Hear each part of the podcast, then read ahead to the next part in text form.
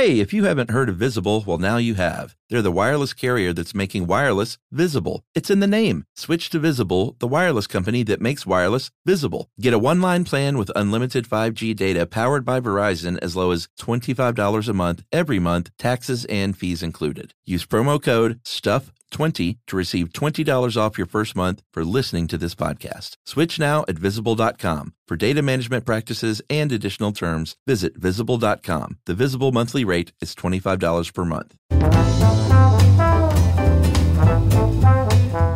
Hey, and welcome to the short stuff. I'm Josh. There's Chuck. There's Jerry in for Dave. And this is short stuff, the Happy Foods edition, which I'm good with. I like Happy Foods. Did you remember this from your past, my friend? What do you mean? You wrote this article. No, I didn't. Yeah, this is uh this is back when we were at howstuffworks.com and this was a Josh Clark special. No, I did not. I have no recollection of it whatsoever, Chuck. You know why? It's because I uh, sent you the file. I cut out the. Remember, we always had to do this kind of corny couple of paragraphs at the beginning. Mm-hmm. I cut those out. Okay, all right. But You might have remembered that. I mean, listen to this sentence. GABA is to- produced during the Krebs cycle, a physiological process by which nutrients are converted to energy for cellular use. I should have seen my own genius in that amazing sentence. Let me ask you honestly: when you were reading this, were you like, "Oh God, this this stuff"? A little bit, I was like, wow, that's a pretty ancient Cornell University uh, study. And I'm sure those 277 participants were probably undergrads getting extra credit. So, yeah, I did beat up on myself a little bit. Well, this is a Josh Clark special, and it's about how certain foods can make you happier, and some foods can make you maybe tend toward depression mm-hmm. or a little down. And it is not just we're not talking about comfort food. We are going to mention that briefly, but it's it's it's science, right? Science. Yes, thank you. So yeah, and there's a distinction that we'll get to happy foods and comfort foods. I call them happy foods. That's another thing. I was like, that's a pretty doofus thing to call them. I feel, but what's weird is I feel comforted knowing that I was criticizing myself. It all just seems right and normal now.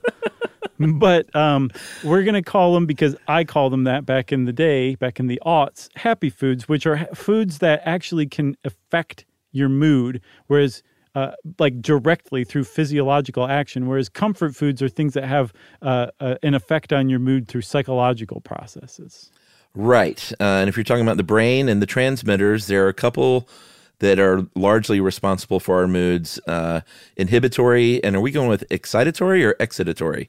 Excitatory. I, I thought so. I just wanted to make sure you wrote it. I'm just deferring to the author. This is so bizarre. So, uh, excitatory uh, transmitters, we're talking about like norepinephrine. norepinephrine. Did I say it wrong?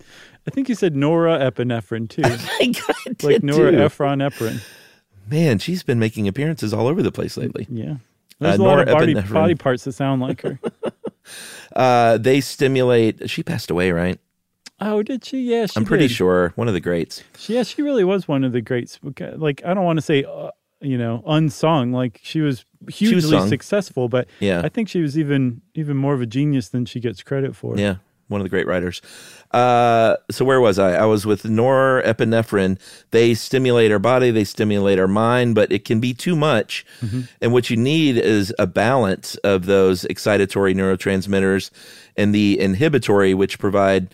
Uh, which gives things like serotonin to kind of balance things out, and that's kind of where the true good mood lies. Right. As I put it, ultimately the best moods are found when there's a balance between these two types. I remember thinking like best And moods. some and What some cognac. Stupid sentence. So the thing is, is like when when we start producing these neurotransmitters like serotonin or norepinephrine, like we actually make them out of the food that we eat. We eat the food, our bodies break down the food, and we use those as building blocks, as constituent nutrients, as building blocks for things like neurotransmitters. So there are actually foods that can aid in our mood. And a big one, serotonin's a really big neurotransmitter, one of the biggest. And it's it's frequently considered uh, like a, a happy neurotransmitter. It's uh, an inhibitor. It kind of says mellow out norepinephrine. It helps you kind of stay calm.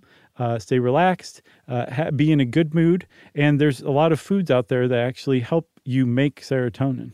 Yeah, it says put on when Harry met Sally and have some turkey and bananas. And you're like, that's not a very good combo. And they said, well, add some spinach and that'll really tie it all together. Yeah. But those things are all very high in folate. Uh, and that's a B vitamin that uh, serotonin needs to be made. folate and tryptophan too. That's and right. tryptophan is, is remarkable because it can go directly into your brain. It can cross the blood brain barrier. And interestingly, serotonin can't cross the blood brain barrier. So, since tryptophan directly is translated into serotonin in the brain, it, you're basically feeding your brain serotonin when you eat turkey and bananas and other tryptophan containing foods. That's right. Uh, I say we take a break and we're going to get back and I'm going to let the author speak to the Krebs cycle Okay. right after this.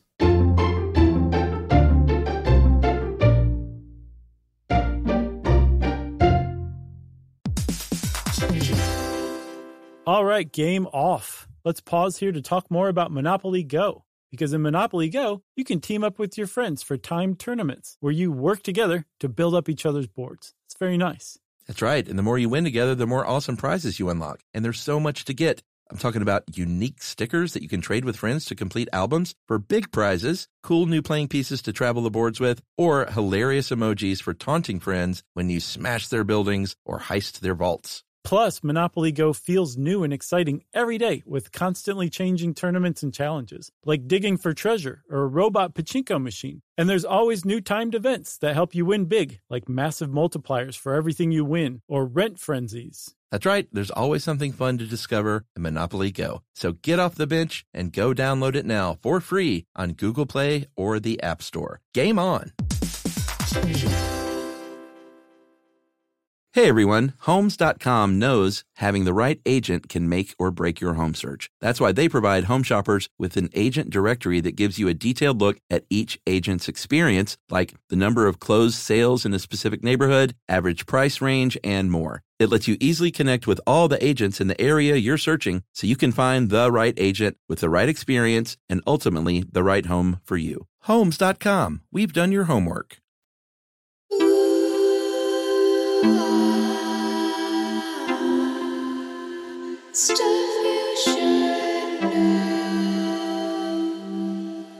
All right, Dr. Krebs, The Tell me Krebs about- cycle, GABA. it always reminds me of um, the Adventures of Pete and Pete because I think there's like Krebco or something was like the generic company that they always. Oh, was it? I think so, but it reminded me of the Krebs cycle. So um, GABA is gamma aminobutyric acid, or GABA. Everybody knows what GABA is. It's called nature's Valium, or so I said in quotes. and it is indeed made during the Krebs cycle, um, where you convert energy uh, for use, nutrients converted to energy for later use. And um, GABA helps you sleep, it helps you mellow out. Um, and it's based on what we get from foods uh, called glutamates. And I think those are actually also the basis for umami, too. Isn't isn't that correct? Glutamate? Yeah, that sounds really, all this stuff sort of was ringing some bells. Uh, but the idea is if you eat something like sesame or sunflower seeds, or if you're a meat eater and you like pork and beef, you're going to be getting a lot of that glutamate, and that's that amino acid, which is a, a big, it's not GABA, but it helps make GABA. Yeah. And that can, uh, glutam- glutamine, did I say glutamate? I've been saying glutamates, but it is glutamines, and I'm sure there's a pretty substantial difference between those two. Right. So glutamine, hold your emails, is what we mean. And that can transcend the blood brain barrier. And so you're going to have, you know, a pretty uh, significant impact on your happiness with Yeah. your foods that, that you're eating there. Which is pretty cool to think like you're like the food you eat can actually impact your mood. You know, it makes you kind of want to, you know, nourish yourself. It- Right. Other times though you you say I don't want to nourish myself at all. I want to do the exact opposite of that because I need comfort food. And here again we reach that distinction. Whereas those happy foods, those foods that can actually influence the production of GABA and serotonin uh, in your brain, um, those are different from comfort foods, which basically activate neural pathways of a happier time and that we crave to make ourselves feel better when we're not feeling very good. Yeah, which is, you know, it's the difference of physiology and psychology. And you know what you mentioned is pretty true because I think I think if you did a survey of people, you would find that most people lean toward comfort foods that is something their grandma made or their mom or dad made or something like that when they were little that reminds them of maybe a, a special time or happier time in their life or maybe a time when things were a little more simple. Uh, maybe dare i say mr hodgman a, a bit more nostalgic. But you know my comfort foods are those like mashed potatoes and fried chicken and uh, is like sort of good old southern home cooking is my comfort food because i remember my mom and my grandmother making all that stuff and and just chowing down on it when there was no regard and that's probably part of it too as an adult who gets older and like has to deal with you know weight issues back when it didn't matter when you were a child Right. and you could just eat all of that stuff and you had the metabolism of a of a gnat and it just uh it, you could consume guilt free Yeah. So comfort foods like yeah it was like you just kind of took me back, man. oh man So like what's your comfort food I I don't know what my comfort foods are. Um I like sweet stuff. I like sure me too cakes, um cookies, uh donuts are a big time comfort food of mine. is that childhood stuff for you So I've learned not to look too deeply into the psychology behind my comfort foods, or else I start weeping. So I just take them on face value. I'm like, this Yeah. makes me feel good. I, I, this is the food I go to. You know. you go homer simpson which is fine so um, with comfort foods, the fact that it's like donuts for me and fried chicken for you, like it, it under underlines the fact that like it's a really personal choice. But apparently, um, there are kind of commonalities between, say, like men and women um, who over who wants what when they're craving comfort food. Yeah, there was a study in 2005 out of Cornell uh, that surveyed uh, close to 300 cisgendered men and women and found that women tend to seek uh, sugary things more than men do. Uh, men tend to seek out things like, uh, ooh, I do like soup. I gotta say, it's a comfort food. Sure. Uh, soup and steak and things like that. Steak is a comfort food, Well, I mean, according to Cornell. But I'm saying for you, is it a comfort food? Oh, I mean, I love steak. I do don't too. n- know that I would say it's a comfort food yeah, same here. For me, it's like my body's like get steak, eat now. That's how I end up eating a steak. It's not like I'm feeling down, Josh. I could really use a steak. That's never Yeah, like it's it's a rainy day and right. you're not feeling a little blue. yeah, exactly. I Like a nice bowl of soup sounds really good, but Right. not. Yeah, you're right. not a not a toilet bowl toilet seat size steak. It's not what I'm going for when I'm looking for comfort food. Uh, they also found uh, that these cisgendered men tend to use comfort food as the reward, while women might feel guilty about it, uh, and that there may be an evolutionary advantage for women when it comes to that. This sounds awfully made up. Oh, you wrote it. I know. I'm trying to suss out if I did make it up. I don't think I did. So it does sound editorial though that that this idea that um if if you are craving comfort food all the time and you just eat it willy-nilly, that's not typically good for you because the foods that we crave for comfort are not particularly nourishing or nutrient rich or nutrient dense. They may or may not be bad for your junk food depending on your perspective about food. So I don't know if that's like an evolutionary thing. That sounds like a segue that I forced, but who knows?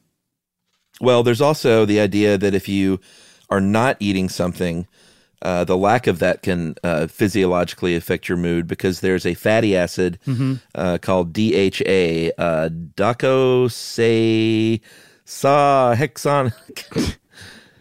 docosahexonic? I think he, I think that's it. Yeah. Okay.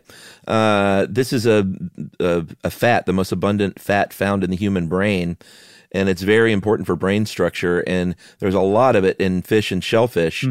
And they've done studies, and even though they're not, um, they're cor- uh, correlative and not necessarily uh, causal, they did find links, and other studies have confirmed links that in places where people eat, like Taiwan, where people eat a lot more fish, and it's a big part of the diet, then uh, people are happier. Yeah. 10 times the prevalence of depression uh, in areas where they don't eat a lot of fish. And I do say, although this doesn't prove causation, it's a pretty good reason to eat more fish and other Sure. foods containing DHA. And that's true. I mean, like, what's the problem? Eat more fish. Uh, Like, if even if it doesn't say yes, we link DHA uh, and lack of it to depression, just eat some more fish. If you see a study like that, there's nothing wrong with that. Yeah. I feel really defensive about about this episode. I feel bad that I didn't tell you beforehand. I kind of wanted to see what would happen. Well, If I I'm being honest. I hope you're ashamed of yourself for how it turned out. I'm going to keep doing this and just pop them in there every now and then, see if you recognize. Well, now I'm going to be on the lookout. I'm going to be super paranoid. You got anything else? I got nothing else. All right. Well, since Chuck's got nothing else, I got nothing else. The humiliation ends here. Stuff You Should Know is a production of iHeartRadio. For more podcasts from iHeartRadio, visit the iHeartRadio app, Apple Podcasts, or wherever you listen to your favorite shows.